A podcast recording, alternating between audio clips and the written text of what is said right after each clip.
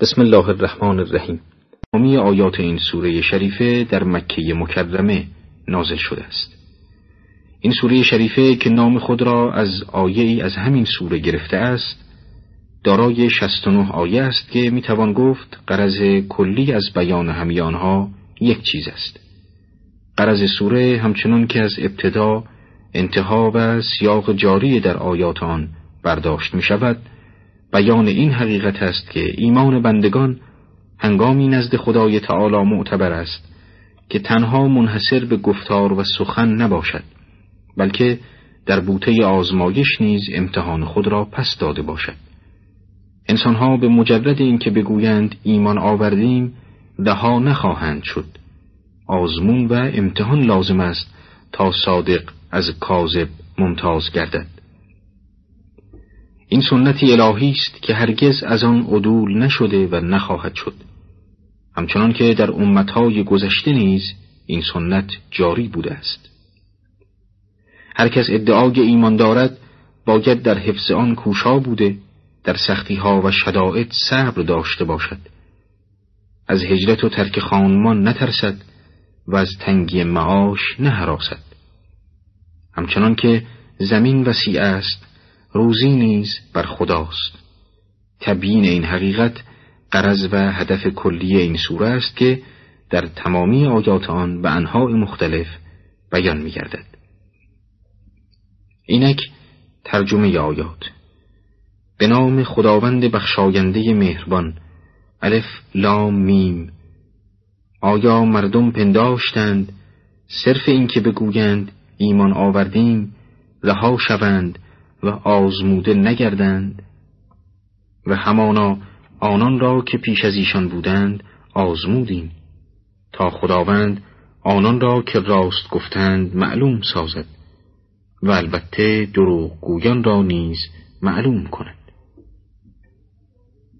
باید بدانیم که همواره آزمایش یکی از مهمترین مسائل زندگی بشر بوده است. پیوسته بهترین وسیله برای جدا کردن صفوف راستگویان از دروغگویان امتحان و آزمون بوده است. در مقام ادعا هر کس می تواند خود را مؤمن زاهد با تقوا عارف و غیر و ذالک معرفی کند. و هیچ کس را یارای آن نیست که منکر او شود مگر در مقام عمل و هنگام باز پس دادن امتحان. در این وقت است که نیات درونی انسانها آشکار شده ظهورات اصلی خود را نمایان می سازد. شخص صبور را هنگامی می توان شناخت که در انواع بلا و مصیبت گرفتار شده باشد و در عین حال جزع و بیتابی نکند. زاهد را هنگامی که دنیا به او رو می آورد می توان شناخت نه هنگامی که دنیا به او پشت کرده است. تقوا هنگامی به حقیقت خود جلوه می کند که تیرهای وسوسه و انواع فساد و تباهی از هر طرف انسان را احاطه کرده باشد و در عین حال آدمی پاک دامن از محلکه بیرون جهد و بالاخره ایمان زمانی نزد خداوند تبارک و تعالی معتبر است که از بوته آزمایش برون آمده و با خلوص تمام ظاهر شده باشد. البته بدیهی است که نتیجه امتحان نزد حق تعالی از ازل معلوم بوده است. لکن از آنجا که تانیات درونی و صفات باطنی انسان در عمل تحقق و عینیت پیدا نکند ثواب و جزا و کیفر و پاداش معنا ندارد کوره امتحان الهی همواره گرم و آتش آن شعلور بوده و خالص را از ناخالص جدا می ساخته است. آری به جرأت می توان گفت که بشر همواره در بوته آزمایش بوده است و تاریخ از ابتدا تا کنون چیزی جز بیان این آزمونها در صفحات قرون نبوده است. این باب هنوز نیز گشوده است و این آتش هنوز شعلور و همواره خالص از ناخالص جدا شده راستگو از دروغگو امتیاز می‌یابد. گذشته از اینها در همین امتحانها و سختی هاست که استعدادهای درونی انسان شکوفایی مییابد و قوه ها به فعلیت می‌رسد. به عبارت دیگر یکی از اهداف عمده در آزمایش های الهی پرورش و شکوفایی استعدادها و بروز لیاقت هاست در آیه بعد مشرکان چنین مورد خطاب واقع شدند. آیا آنان که بدی می کنند پنداشتند که بر ما پیشی گرفتند چه بد قضاوت می کنند همونطور که گفته شد و سیاق آیات گواهی می دهد آیه مشتکان را مورد تهدید قرار داده است که گمان نکنند اگر اهل ایمان را تحت فشار و آزار و اذیت قرار می دهند خداوند از آنان قافل است و یا قدرت عذاب آنها را ندارد. بار دیگر آیات به اندرز و نصیحت مؤمنان پرداخته چنین می‌فرماید. هر کس امید ملاقات خداوند را دارد پس همانا عجل خداوند می آید و او شنوای داناست. این معنا تأکیدی است بر آنچه که در ابتدای آیات عنوان شد مبنی بر اینکه در ادعای ایمان باید ثابت قدم بود و از هر آنچه که صد راه شود نهراسید این مقصود در این آیه به وجه دیگری بیان شده است و آن اینکه اگر کسی ایمان آورده و به واسطه آن امید ملاقات پروردگارش را دارد باید به مقتضای ایمانش عمل کند و در امر دین مسامحه ننماید. در هر شدت و سختی ایمان را حفظ کند و در این راه هر رنج و مشقتی را به جان بخرد بدون اینکه لحظه ای به ارتداد و بازگشت از ایمان بیندیشد. زیرا که عجل محتوم هر کس خواهد رسید و خواه ناخواه در روز قیامت در دادگاه عدل الهی جوابگو خواهد بود. به دنبال آیات چنین می‌خوانیم. و هر کس مجاهده کند پس همانا برای خود مجاهده کرده است. به درستی که خداوند از جهانیان بینیاز است. آنان که ایمان آوردند و کارهای شایسته انجام دادند همانا بدیهایشان را از ایشان محو کنیم و هر بهترین آنچه را که انجام می‌دادند پاداششان دهیم. این دعایه نیز به منزله تعلیل مطالب آیات گذشته است. بدین گونه که می‌فرماید از ایمان و کارهای شاگسته انسان نفعی آید خدا نخواهد شد. خداوند از همه چیز و همه کس بینیاز است بلکه سود و منفعت ایمان و جهاد و اعمال صالح از آن خود انسان است. پس بر هر مؤمنی است که در حفظ ایمان خود بکوشد و در شدت و سختی صبور و شکیبا باشد. خود در آیه هشتم سوره چنین می‌خوانیم. به انسان نیکویی کردن به والدین را سفارش کردیم و اگر کوشیدند که آنچه را که بدان علم نداری شریک من قرار دهی پس آنها را اطاعت مکن. بازگشت شما به سوی من است پس شما را بدان چه انجام می‌دادید آگاه می‌سازم. هر آینه آنان را که ایمان آوردند و کردار شایسته انجام دادند در گروه صالحان داخل می‌کنیم. روایات مختلفی در شعن نزول این آیه آمده است که اصاره همه آنها یکیست و آن اینکه بعضی از مردانی که در مکه بودند و اسلام را پذیرفتند هنگامی که مادر آنها از این مسئله آگاه شد تصمیم گرفت که غذا نخورد و آب ننوشد تا فرزندش از اسلام بازگردد. اگرچه مادران به گفتی خود وفا نکردند ولی این آیه نازل شد و خط روشنی در مقابل پدر و مادر در زمینه ایمان و کفر به دست داد. یکی از بزرگترین امتحانات الهی که در زندگی بسیاری از انسانها به وقوع می پیوندد تعارض برنامه های الهی با پیوندهای عاطفی و روابط خیشاوندی است. قرآن به عنوان یک حکم کلی می‌فرماید که احترام به پدر و مادر واجب است. نه تنها این آیه بلکه بسیاری از آیات دیگر قرآن در بیان این معنا سراحت دارد. به نص سریح آیه احترام به پدر و مادر مخصوص اهل ایمان نیست بلکه هر انسانی موظف است به والدین خود نیکی کند و در مقابل ایشان حق شناس باشد. این مسئله علا رقم این که یک حکم تشریعی است قانون تکوینی نیز می باشد که در نهاد و فطرت هر انسانی وجود دارد. اما از آنجا که هیچ چیز حتی پیوند عاطفی و خیشاوندی نیز نمی‌تواند مانع ارتباط انسان و خدا شود قرآن میفرماید اگر ایشان اصرار ورزند که تو مشرک و بی ایمان شوی از ایشان اطاعت مکن. از امیر مؤمنان علی علیه السلام نقل شده است که فرمودند اطاعت از مخلوق در اسیان خالق روانی است. همواره این کلام گوهربار علی علیه السلام در این گونه مسائل راه صحیح را نشان می دهد و بر رهروان راه انسانیت است که این کلام را نسب العین خیش قرار داده هرگز از آن غفلت نکند. قابل ذکر است که بنا به مضمون سریح آیات دیگر قرآنی در همین حال نیز نباید احترام پدر و مادر را از دست داد بلکه ام شده است که با ایشان به نیکی معاشرت کنید پیداست که اسلام والاترین احترام را برای پدر و مادر قائل شده است. آیات بار دیگر در ادامه روال پیشین به سخن آمده و عدهای از مؤمنان را این گونه معرفی می کند. و از مردم کسانی هستند که می‌گویند به خدا ایمان آوردیم.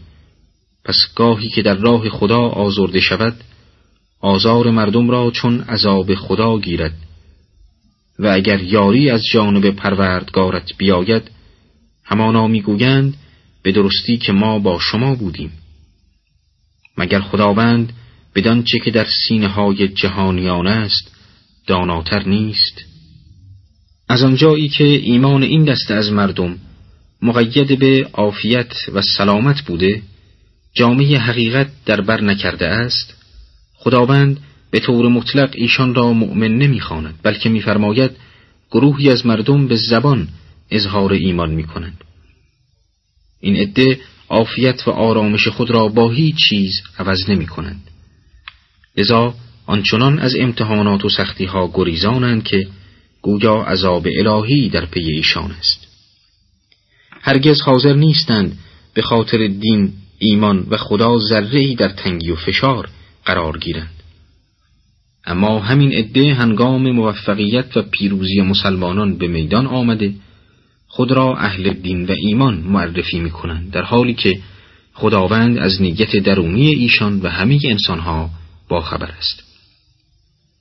پیداست که ضعف نفس این دست از مردم ایمانشان را نیز ضعیف و متزلزل ساخته تا جایی که از ایشان شخصیتی دوچهره و درو به وجود آورده است. به همین خاطر قرآن ایشان را منافق خوانده است. در آیه بعد چنین می‌خوانیم. و هر آینه خداوند آنان را که ایمان آوردند معلوم می کند و البته منافقان و درویان را معلوم می دارد. باید بدانیم که منظور از منافقان در این آیه آن جریان منحرف اجتماعی که پس از هجرت به مدینه شکل گرفت نمی باشد بلکه همان معنایی را که گفتیم متضمن است. افرادی که راهی را برگزیدند اما هرگز در آن از ثبات قدم و استواری اراده برخوردار نیستند و بناچار به شخصیتهایی دو چهره مبدل خواهند شد. و اما کفار و مشرکان ایشان که هیچ آزار و اذیتی را در حق مسلمانان فرو گذار نمی کردند تنها هدفشان این بود که با تحت فشار قرار دادن آنان به تدریج راه توحید را بیرهرو سازند و نور دین را خاموش کنند. این عده گاهی نیز دست به تبلیغات سو زده. به مسلمانان می‌گفتند که اگر به ما بپیوندید و به شرک بازگردید هیچ گناهی بر گردن شما نخواهد بود. اگر گناهی داشته باشید ما آن را به گردن می‌گیریم. این منطق نادرست که احیانا میان عامه مردم نیز به چشم می‌خورد هیچ گونه پایه و اساس صحیحی ندارد.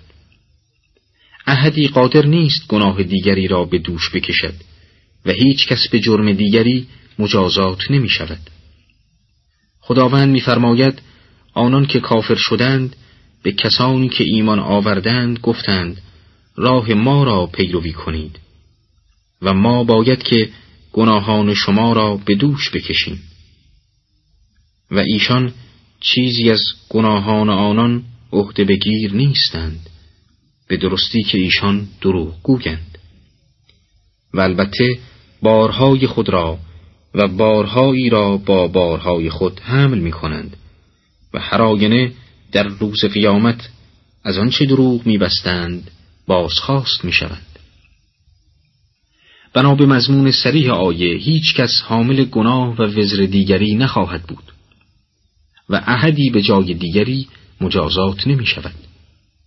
و اما دعوت کنندگان به شرک علاوه بر گناه خود بار گناهی اضافی را نیز به دوش خواهند کشید این بار اضافی در اثر گمراه کردن و اقوا نمودن دیگران و تشویق آنان به گناه پدید می آید.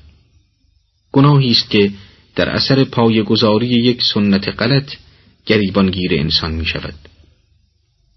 هر کس به دعوت دیگری به انحراف افتاده مرتکب معصیتی شود گناه آن عینا گریبانگیر همان افراد دعوت کننده نیز خواهد بود پیامبر اکرم صلی الله علیه و آله و سلم فرمودند کسی که سنت بدی بگذارد گناه آن سنت و گناه کسانی که به آن عمل می کنند بر اوست بیان که از گناه عمل کنندگان چیزی کاسته شود. آری در اسلام هیچ چیز بیهوده رها نشده است.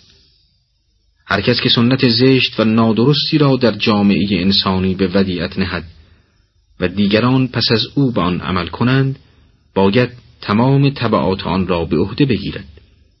زیرا پای گذاری یک سنت نادرست مقدمه است برای آنکه دیگران به آن عمل کنند و بدیهی است که اگر کسی در مقدمه کاری دخیل باشد در خود آن کار نیز سهیم است. در مقابل هر کس روش نیکویی را بنیان نهد البته در پاداش و ثواب دیگران نیز شریک است. به غیر از پاداش جداگانه که به خاطر بنیان نهادن یک روش نیکو خواهد داشت. در آیات چهاردهم و پانزدهم می‌خوانیم و ما نوح را به جانب قومش فرستادیم و او در میان آنان 950 سال درنگ کرد. تا آن زمان که طوفان آنان را که ستمکار بودند فرو گرفت. سپس او و سرنشینان کشتی را نجات دادیم و آن را نشانه ای برای جهانیان ساختیم. از این آیات به بعد در سوره انکبوت قرآن به شیوه امتحان در امتهای گذشته می پردازد و نخست از حضرت نوح علی نبینا و آله و علیه السلام آغاز می کند. قوم نوح آنقدر سرکش و لجوج بودند که به هنگام وقوع طوفان نیز همچنان به ظلم خود ادامه می‌دادند. از این آیات شریفه استفاده می شود که عمر نوح بیش از 950 سال بوده است زیرا باید عمر ایشان را قبل از بعثت و بعد از وقوع طوفان به این عدد اضافه کرد. در روایات آمده است که قوم نوح به قدری لجوج بودند که در طول 950 سال حدود هشتاد نفر به آن حضرت ایمان آوردند. در آیات شانزدهم و هفدهم سوره انکبوت می‌خوانیم و ما ابراهیم را به پیامبری برگزیدیم. او به قوم خود گفت خدا را بپرستید و از او پروا کنید که این اگر بدانید برای شما بهتر است. شما به جای خدا بتهایی می پرستید و دروغی می بافید اینها که به جای خدا می پرستید مالک هیچ روزی برای شما نیستند. پس روزی را از خدا بخواهید و او را بپرستید و شکرگزار او باشید که به سوی وی بازگردانده خواهید شد. بتپرستان از آن رو که بتها را تمثال فرشتگان و جنهای مقرب می‌دانستند آنها را میپرستیدند تا آنها را راضی کنند و آنها هم رزق و روزی و برکات را برایشان فرو فرستند اما حضرت ابراهیم علی نبینا و آله و علیه السلام به آنها یادآوری فرمود که رزق و روزی آنها به دست بتهایشان نیست بلکه به دست خدایی است که آنها را آفریده و روزی آنها را هم برای ادامه حیاتشان قرار داده است. سپس آن حضرت به فراتر از این نکته می‌پردازد و میفرماید روزی و اسباب آن دلیل پرستش نیست زیرا آن علت و اسباب مخصوصی دارد که چه بسا از کفر و ایمان افراد پیروی نکند بلکه ممکن است کافری بهره فراوانی از روزی داشته باشد و بهره مؤمنی از روزی کم باشد. انسان باید خدایی را سپاس گوید که بازگشتش به سوی اوست و به دست او برانگیخته خواهد شد و سعادت یا شقاوت ابدی با حکم او رقم خواهد خورد. در آیات هجدهم تا بیستم سوره انکبود قسمتی از سخنان ابراهیم آمده است. ای مردم، اگر شما مرا تکسیب کنید جای تعجب نیست. پیش از شما نیز امتهایی دیگر پیامبرانشان را دروغگو شمردند و پیامبر را وظیفه جز پیام رسانی آشکار نیست. آیا ندیدند که خداوند چگونه آفریدگان را میآفریند و سپس آن را دیگر بار باز میگرداند به راستی که چنین کاری بر خدا آسان است ای رسول ما بگو در زمین سیر کنید و بنگرید خدای چگونه آفریدگان را آفرید؟ آنگاه بدانید که همان خدا عالم آخرت را نیز ایجاد خواهد کرد. آری خداوند بر هر کاری تواناست. آثاری که در نقاط گوناگون روی زمین از دورانهای گذشته باقی مانده اسناد زنده و گویای تاریخند. آثار باقی مانده اشکال و صور و نقوش بیانگر تفکرات قدرت و عظمت یا حقارت اقوام پیشین را به ما نشان می‌دهد. ویرانه های کاخهای ستمگران و بناهای شگفتانگیز اهرام مصر و آثار و تمدن قوم سبا و نظایر آن در گوشه و کنار جهان پراکندند و هر یک در عین خاموشی هزار زبان دارند و سخنها می‌گویند. مطالعه یک سطر از تاریخ زنده معادل مطالعه یک کتاب تاریخی است و اثری که این مطالعه در بیداری روح و جان بشر دارد با هیچ چیز دیگری برابر نیست. قرآن در آیات متعددی مسلمانان را تشویق کرده که به مطالعه آثار تاریخی بپردازند. از جمله در آیه 69 سوره نمل و آیه 20 انکبوت و آیه 46 سوره شریفه حج. در آیات 21 و 22 آمده است خداوند هر که را خواهد عذاب کند و بر هر که خواهد رحمت آورد و به سوی او بازگردانده خواهید شد. شما نه در زمین و نه در آسمان خدا را عاجز نتوانید کرد و در برابر خدا یار و یاوری نخواهید داشت. قرآن با بیان این مطلب تمام درهای فرار از مجازات الهی را به روی مجرمان و مشرکان میبندد. عبارت فرار از آسمان و عاجز کردن خداوند در آسمان برای مبالغه است. یعنی اگر بتوانید به آسمان بروید باز در سیطره قدرت الهی هستید. در آیه 23 آمده است و آنان که آیات الهی و لقای او را منکرند آنها از رحمت من ناامید گشتند و آنان را عذابی دردناک خواهد بود این آیه مشخصات اهل عذاب را بیان می کند. این افراد با آیات خدا و لقای او کفر میورزند. با اینکه لقاء الله یکی از آیات خداست آن را به طور مجزا بیان می کند تا اهمیت ایمان به معاد را بیان کرده باشد. زیرا با انکار معاد دین زیر سؤال می رود در آیه 24 سخنان قوم ابراهیم در جواب رهنمودهای این پیامبر بزرگ آمده است. پاسخ قوم او تنها این بود که گفتند ابراهیم را بکشید یا بسوزانیدش. لکن خداوند او را از آن آتش نجات داد.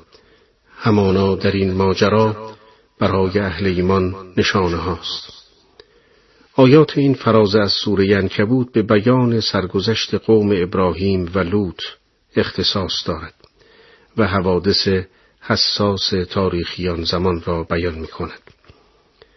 نخست به سخنان مستکبرانه و لجوجانه قوم ابراهیم اشاره می کند که در پاسخ مواعظ مشفقانه ابراهیم او را به آتش انداختند و خداوند او را نجات داد. ابراهیم پس از نجات از آتش در میان تعجب مشتکان مواعظ خود را ادامه می دهد و میفرماید ابراهیم به قوم خود گفت شما به جای خدا برای دوستی میان خود در زندگانی دنیا بتانی را به پرستش گرفته اید. بعد از این روز قیامت منکر یکدیگر خواهید شد و یکدیگر را لعنت خواهید کرد و جایگاهتان آتش است و یاورانی نخواهید داشت منظور از کافر شدن به یکدیگر و لعنت کردن به هم این است که در روز رستاخیز کافران از یکدیگر بیزاری می جوگند و آنچه مایه محبت دروغینشان در دنیا بوده مایه اداوت و بغزشان در آخرت می شود. از بعضی روایات استفاده می شود که این حکم در آیه شریفه مخصوص بتپرستان نیست بلکه تمام کسانی که امام و پیشوای باطلی برای خود برگزیده و با او پیمان دوستی بستند در قیامت دشمن یکدیگر می‌شوند و از هم بیزاری میجویند و یکدیگر را لعنت می‌کنند. اما پیوند محبت مؤمنان که بر اساس توحید و خداپرستی و اطاعت فرمان حق در این دنیا برقرار بوده رنگ جاودانی به خود خواهد گرفت و در آنجا محکمتر می شود. و از بعضی روایات استفاده می شود که مؤمنان در سرای آخرت برای یکدیگر استغفار و شفاعت می کنند در حالی که مشتکان به لعن و نفرین یکدیگر مشغولند. در آیه 26 آمده است لوط به ابراهیم ایمان آورد و ابراهیم به دو گفت من مهاجری هستم به سوی پروردگار خیش آری او پیروزمندی حکیم است. هنگامی که رهبران الهی رسالت خود را در یک نقطه به انجام رساندند و محیط آنقدر آلوده و تحت فشار جباران قرار داشت که پیشرفت دعوت آنها متوقف شد باید از آنجا به منطقه دیگر هجرت کنند تا دعوت الهی را گسترش دهند. حضرت ابراهیم علی نبینا و آله و علیه السلام نیز از سرزمین بابل به اتفاق لوط و همسرش ساره به سوی سرزمین شام مهد توحید و خواستگاه انبیاء الهی حرکت کرد تا بتواند در آنجا امکاناتی فراهم کند و دعوت توحید را وسعت بخشد. در آیه 27 آمده است و به ابراهیم اسحاق و یعقوب را عطا کردیم و در دودمانش نبوت و کتاب نهادیم و در دنیا به دو پاداش دادیم و در آخرت نیز از شایستگان خواهد بود. در اینکه منظور از پاداش ابراهیم چیست مفسران احتمالات متعدد دادند. برخی گفتند شاید منظور زندگی مادی و معنوی نیکو و مناسب در دنیا باشد. برخی گفتند شاید منظور نام نیک در میان همه امتها باشد چرا که به ابراهیم علی نبینا و آله و علیه السلام به عنوان یک پیامبر عظیم و شن احترام می‌گذارند و به وجود او افتخار می‌کنند. آبادی سرزمین مکه به دعای او جذب همه دلها به سوی او و یادآوری خاطرات پرشکوه و ایمان آفرین و سازنده اش همه ساله در مراسم حج نیز ممکن است برخی دیگر از این پاداش ها باشد. در آیه 28 آمده است لوط را به پیامبری فرستادیم او به قوم خود گفت شما عمل بسیار زشتی را که پیش از شما هیچ کس از مردم جهان چنین نکرده است مرتکب می شوید. منظور لوط هم جنسگرایی افراطی است که سنت آن را قوم لوط بنا نهادند و به همین دلیل هم بار گناهان خیش را به دوش می‌کشند و هم بار کسانی را که از این سنت پیروی می کنند بدون آن که از گناهان آیندگان چیزی کاسته شود. در آیات 29 و سیوم ادامه سخنان حضرت لوط علی نبینا و آله و علیه السلام آمده است. آیا با مردان در میآمیزید و راه تولید نسل را قطع می کنید و این کار ناپسند را در مجالس و محافل خود باب می کنید پاسخ قوم او تنها این بود که گفتند اگر راست می‌گویی عذاب الهی را بر ما فرود آور. لوط گفت بار خدایا مرا در برابر این مردم تبهکار یاری کن. لوط در نفرینش قوم خود را مفسد نامید چون عملشان گناه بود و هر گناهی فاسد کننده است. از جمله اینکه نسل انسان را قطع و بشریت را تهدید به فنا می کرد. آیات سی و یکم و سی و دوم آمده است. هنگامی که فرستادگان ما برای ابراهیم مژده ولادت فرزند آوردند گفتند ما اهل این شهر را اشاره به شهر قوم لوط هلاک خواهیم کرد زیرا اهل آن ستمکارند. ابراهیم گفت لوط در این شهر است.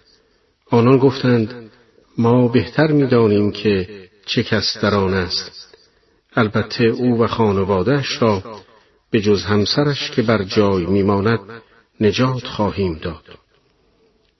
منظور حضرت ابراهیم که فرمود لوط در این آبادی است این بوده که عذاب را از همه قوم لوط بردارد تا لوط هم در این میان محفوظ بماند.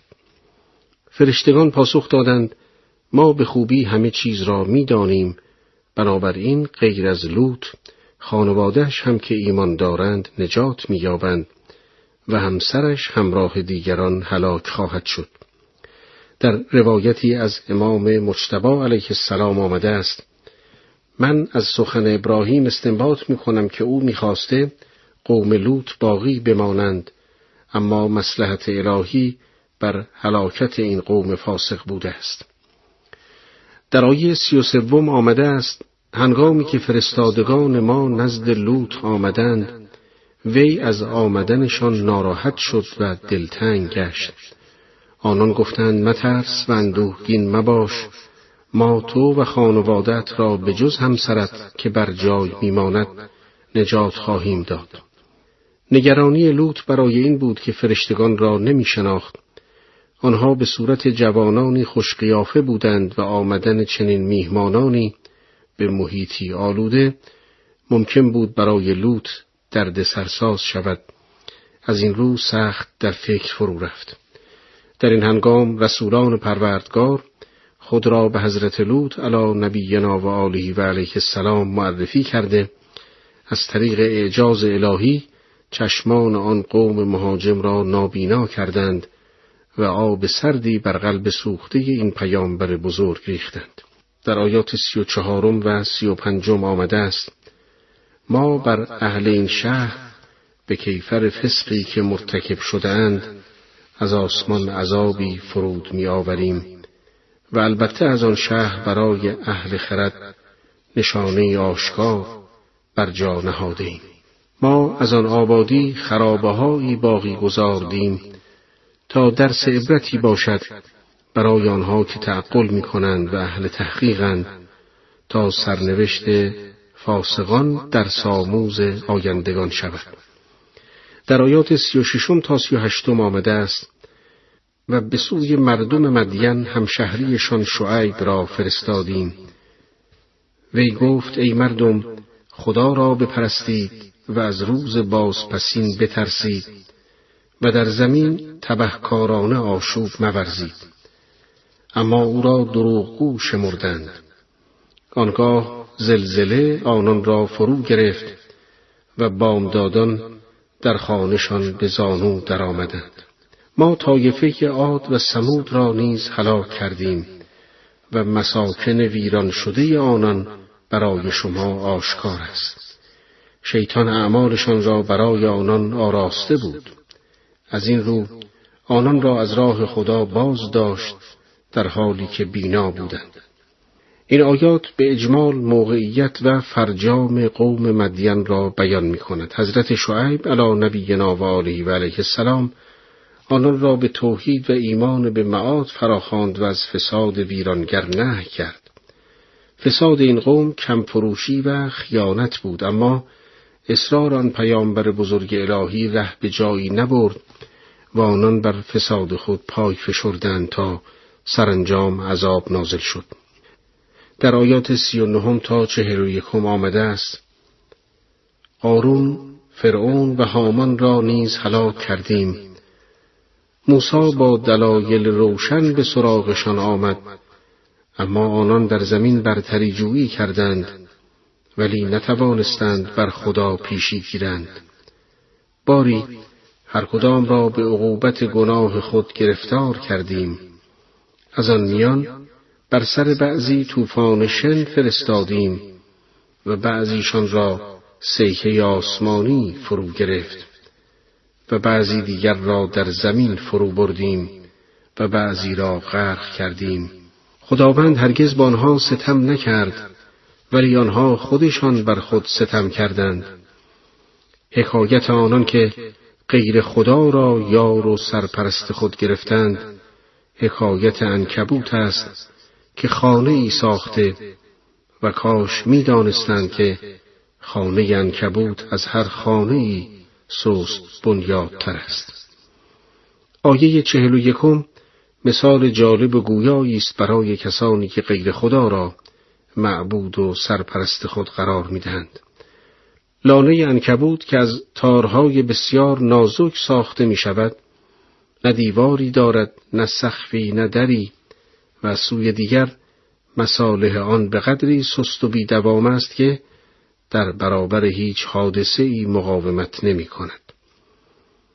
معبودهای دروغی نیز همچون لانه انکبوت نه مشکلی را حل می کنند و نه در روز بیچارگی پناهگاه کسی هستند.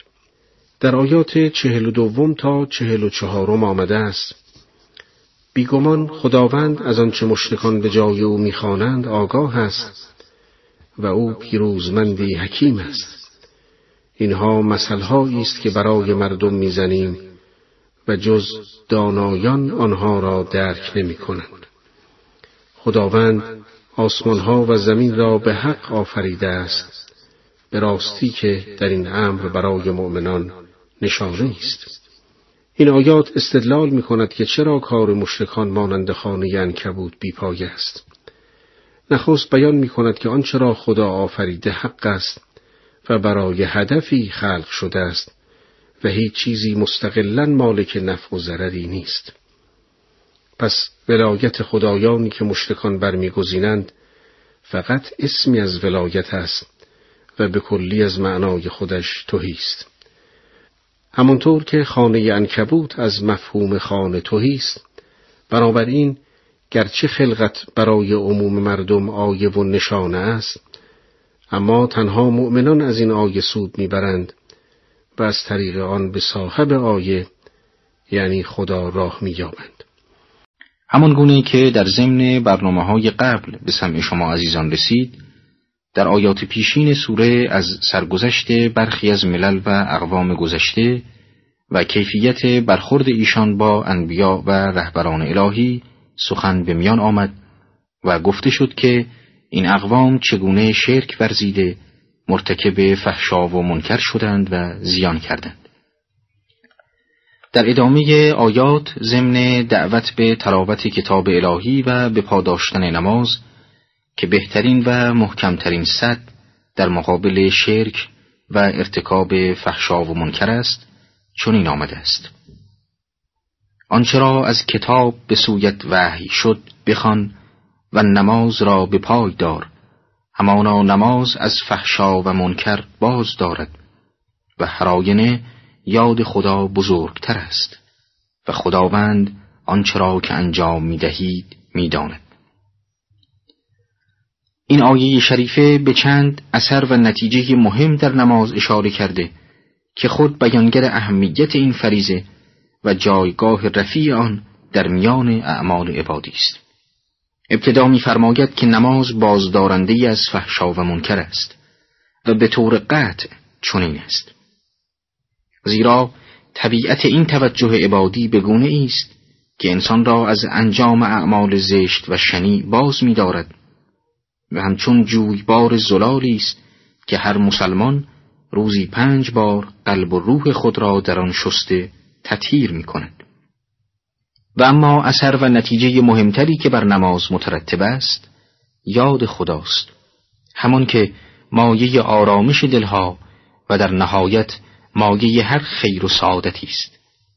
مبدع وجود هر نوری در درون انسان یاد خداست. روح همه عبادات و اعمال اعم از فرائض و نوافل یاد خداست و نماز مظهر یاد خداست.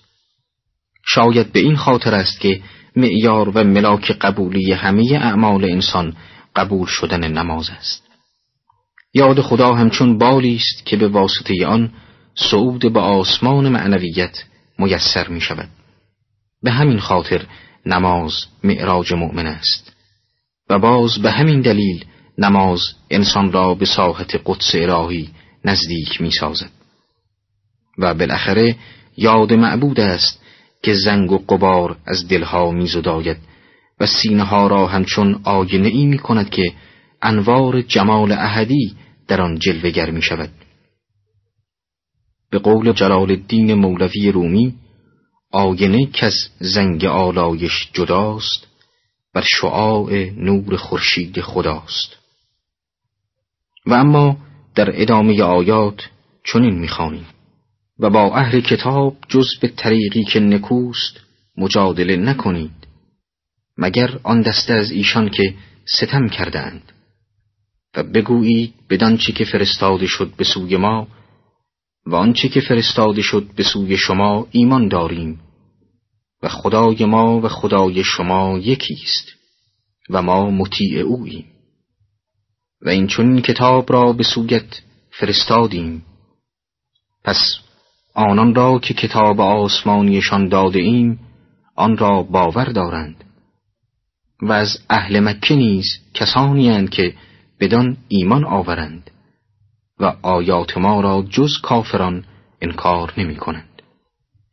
در آیات بعد به حقانیت قرآن و دعوت پیامبر صلی الله علیه و آله و سلم این گونه اشاره شده است و پیش از نزول قرآن کتابی را نمیخواندی و به دست راستت کتابی نمی نوشتی وگرنه ابطالگران از کار قرآن به شک می افتادند.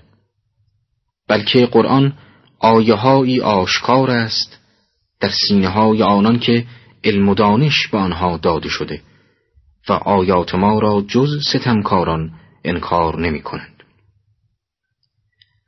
چگونه ممکن است انسانی که هرگز به مکتب نرفته و خط ننوشته است بتواند کتابی به این عظمت را از پیش خود بنویسد و در اختیار بشر قرار دهد ممکن نبود پیامبر بدون اینکه دیگران بفهمند خواندن و نوشتن فراگیرد در محیطی همچون مکه که تنها هفده نفر با سواد وجود داشت هر کس خواندن و نوشتن میآموخت بدون شک شناخته می‌شد. آیا این خود دلیلی بر حقانیت قرآن و نزول آن از جانب خداوند نیست؟ انسان عاقل را اشارتی کافی است. اما آن افراد لجوج و بهان جویی که در اثر اناد با آیات الهی به قرآن این معجزه عظیم پیامبر اعتناعی نداشتند تقاضای آیات و معجزاتی غیر از قرآن می نمودند. سخن آنان در آیات چنین منعکس شده است و گفتند چرا آیات و معجزه ها از پروردگارش بر او نازل نشد بگو جز این نیست که آیات و معجزه ها نزد خداست و جز این نیست که من بیم دهنده ای آشکارم آیا کافی نیست آنان را که بر تو کتابی را که بر ایشان خوانده می شود فرستادیم؟ همانا در این برای قومی که ایمان می آورند رحمت و یادآوری است. ای پیامبر بگو خداوند به عنوان گواه میان من و شما کافی است. آنچه را در آسمان ها و زمین است می‌داند و آنان که به باطل ایمان آوردند و به خدا کفر ورزیدند آنها خودشان زیانکارند و از تو شتاب در عذاب را خواهند و اگر عجل و سرآمدی معین نبود هراینه عذاب به سراغ آنان می آمد و همانا ناگهان بر ایشان خواهد آمد در حالی که در نمی یابند. و از تو شتاب در عذاب را خواهند و همانا دوزخ محیط بر کافران است. روزی که عذاب از بالایشان و از زیر پاهایشان فرا گیردشان و خدا گوید بچشید سزای آنچه را که انجام می‌دادید. همان گونه که امتهای پیشین به پیامبران خود می‌گفتند که اگر راستگو هستید و به راستی پیامبر خدایید از خدا بخواهید که بر ما عذاب نازل کند این جماعت منکر در عصر رسول الله نیز چون این منطقی داشته تقاضای عذاب می نمودند. خداوند سبحان میفرماید که اگر عجل الهی نبود و برای هلاک هر امتی سرآمد معینی تعیین نشده بود عذاب را بر ایشان میفرستادیم و البته اگر عذاب دنیا تا سرآمد عجل تأخیر افتد عذاب آخرت قطعی است و به یقین کافران را احاطه خواهد کرد در این قسمت از آیات مزامینی که در ابتدای سوره صریحا عنوان شده بود بیان شده است. بدین گونه که در راه حفظ دین و ایمان از هیچ گونه فشار و سختی نباید حراسید هر گونه پیوند عاطفی و یا ارتباط دنیوی که مانع از ارتباط با خدا باشد باید گسسته شود. اگر وظیفه انسان هجرت است باید تمام علاقه های به وطن و سرزمین خود را دور ریخته به سرزمین دیگری هجرت کند خانه و کاشانه و کسب و کار را رها سازد و هرگز از قطع روزی و تنگی معاش نهراسد. خداوند است که هر جنبنده ای را روزی می‌دهد. در حقیقت این قسمت از آیات خطاب به آن دست از مسلمانان است که در مکه تحت فشار مشرکان بودند و یارای اقامه امر دین و فرائض الهی را نداشتند. اینک ترجمه آیات ای بندگان من که ایمان آوردید همانا زمین من پهناور است پس تنها مرا پرستش کنید. هر کس چشنده مرگ است سپس به سوی ما بازگردانده می شوید و آنان که ایمان آورند و عمل شایسته انجام دهند قرفه از بهشت را جایگاهشان گردانیم که جویها از زیر آنها روان است. و جاودانه درانند و پاداش اهل عمل چه نیک است. آنان که صبر کرده و بر پروردگار خیش توکل کنند. چه بسا جنبنده ای که روزی خود را حمل نمی کند. خداوند او و شما را روزی دهد و اوست شنوای دانا. در ادامه آیات خداوند روی خطاب را به پیامبر اکرم صلی الله علیه و آله و سلم کرده تناقضاتی را که در آرا و سخنان مشرکان است بیان می‌فرماید. تا هم ضربه ای بر پیکر سست اعتقادات مشرکان باشد و هم عاملی جهت تقویت اعتقاد و اراده آن دست از مؤمنان که در فراز پیشین از آیات در موردشان سخن گفته شد. و اگر از ایشان بپرسی که چه کسی آسمان ها و زمین را آفریده و خورشید و ماه را مسخر گردانیده هر گویند خدا. پس چرا برگردانیده می‌شوند از راه توحید؟ خداوند روزی را برای هر یک از بندگانش که بخواهد فراخ گرداند و برای هر کس که بخواهد تنگ گیرد. همانا خداوند به هر چیزی داناست. در واقع این دعایه شریفه در کنار یکدیگر معنای واحدی را تکمیل می کنند و آن اینکه روزی همه موجودات و از جمله انسانها به دست آن کسی است که آسمانها و زمین را آفریده و خورشید و ماه را مسخر گردانیده است. به عبارت دیگر تدبیر روزی موجودات متفرع بر ایجاد موجودات و آفرینش خلایق و تدبیر امور آنهاست. حال مشرکان که خلقت را به خداوند نسبت می‌دهند چگونه برای جلب روزی خیش به دنبال خدایان دروغین رفته بتها را میپرستند و آفریننده آسمان ها و زمین را فراموش می کنند. خداوند هر کس را بخواهد روزی می دهد و بر هر کس که بخواهد تنگ می گیرد. زیرا در این عالم تمامی اسباب به او مرتبطند و از او فیض می گیرند. اگر بخواهد سببی را اثر بخشد و اگر نه هیچ یک از اسباب از نزد خود تأثیری ندارند در آیه بعد خداوند کلام دیگری را از زبان مشرکان بیان می کند که با اعتقادات خود آنان منافات دارد. در این آیه چنین می‌خوانیم. و اگر از ایشان بپرسی که چه کسی آب را از آسمان فرستاد و به واسطه آن زمین را پس از مردنش زنده گرداند هر گویند خدا. بگو ستایش خاص خداست ولی بیشترشان نمی اندیشند. اعلام این سخن از جانب مشرکان در حقیقت اعترافی است به اینکه خداوند خود تدبیر کننده امور مخلوقات است و لازمی این اعتراف این است که تنها در برابر همین خداوند سر تعظیم فرود آورند نه در برابر بتهای مخلوق و بیروح. اما چون تعقل و اندیشه استوار در وجود ایشان راه ندارد به این حقیقت راه نمییابند. و همواره سر بر سجدگاه هر سنگ و چوبی میسایند در دنباله آیات چنین می‌خوانیم. و این زندگانی دنیا جز سرگرمی و بازیچه ای بیش نیست و همانا زندگی حقیقی در سرای آخرت است اگر می‌دانستند. ذکر این آیه شریفه در این موضع و میان این فراز از آیات شاید بیانگر این واقعیت باشد که مشتکان به واسطه اشتغال به حیات دنیوی و غرق شدن در آن است که از اعتقاد به حقیقتی که خود بدان معترفند سرباز می‌زنند و از پرستش خدای واحد شان خالی می‌کنند. در آیه بعد چنین می‌خوانیم.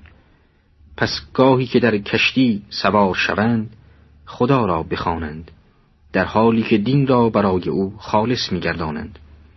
پس هنگامی که به سوی خشکی رهانیدشان ناگهان شرک میورزند. سپس مشتکان را تهدید کرده چنین میفرماید. بگذار نعمتی را که به ایشان داده ایم کفران کنند و خوش باشند به زودی خواهند دانست.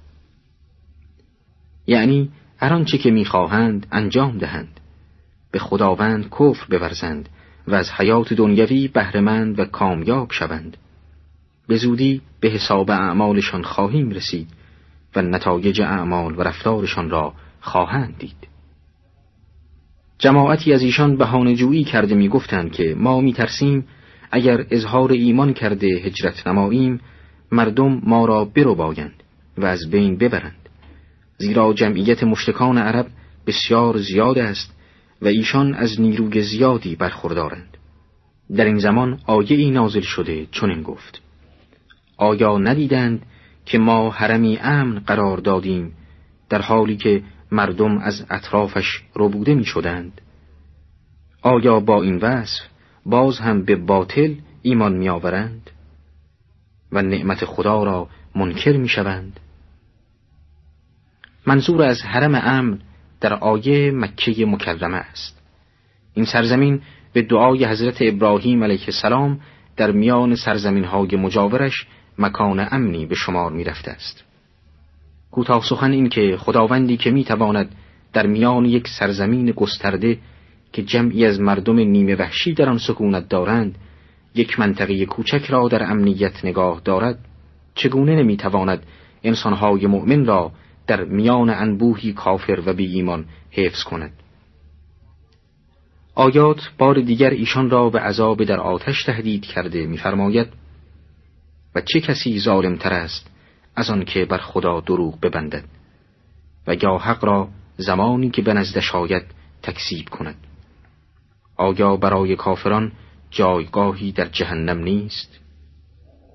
و بالاخره در آخرین آیه این سوره شریفه خداوند سبحان هدف و قرضی که جهت تبیین آن سوره را آغاز کرده بود به خوبی پایان می دهد و به تعبیری چکیده ای از تمام این سوره مبارکه را در این جمله بیان فرماید که و آنان که در راه ما بکوشند هر آینه به راه های خیش هدایتشان کنیم و همانا خداوند با نکوکاران است.